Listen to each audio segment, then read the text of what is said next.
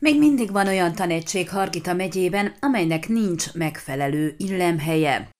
A Hargita megyében működő 508 tanegység közül 500 rendelkezik egészségügyi működési engedéllyel, mindössze 8 nem tudta még megszerezni ezt különböző hiányosságok miatt, Derül ki a Hargita megyei közegészségügyi igazgatóság friss jelentéséből. A megyében működő 38 középiskola mindegyike rendelkezik ilyen jellegű jóváhagyással, problémák az általános iskolák, illetve a napközik némelyikében vannak. Négy napközi, illetve négy elemi tagozatot működtető iskola nem kapta még meg az egészségügyi működési engedélyt, ezek közül hét vidéken, egy városon működik. A hiányosságokat négy tanegység esetében a vezetékes ivóvíz és a csatornázás hiánya jelenti, ezekben kerti vécék működnek. Ilyen helyzetben van a Bélbor községi rakottyás iskolája is napközie, a Kászonfeltízi iskola, valamint a Kászonaltíz községhez tartozó Kászon Jakab falvi általános iskola.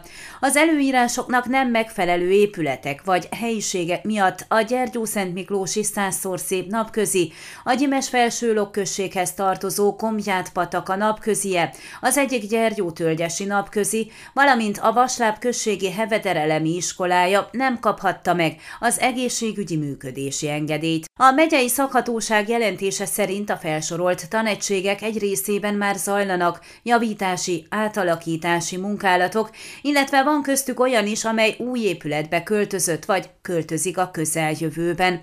Rakottyáson azonban, ahol az iskolába és napközibe összesen 11 gyerek jár, meredek demográfiai visszaesést mutatnak a tendenciák, ezért a tanintézet vezetése az egység bezárását tervezi az elkövetkező években. Az iskola és napközi egy nehezen megközelíthető helyen áll, és nem rendelkezik vezetékes vízzel, de még saját ivóvízforrással sem. Az egységben az ivóvizet egy vízadagolóból biztosítják, a kézmosáshoz szükséges vizet pedig egy tartályból, áll a jelentésben.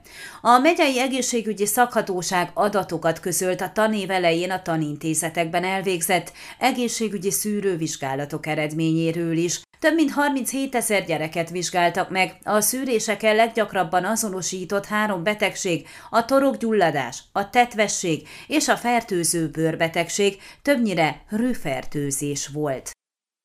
Ön a Székelyhon aktuális podcastjét hallgatta. Amennyiben nem akar lemaradni a régió életéről a jövőben sem, akkor iratkozzon fel a csatornára, vagy keresse podcast műsorainkat a székelyhon.pro portálon.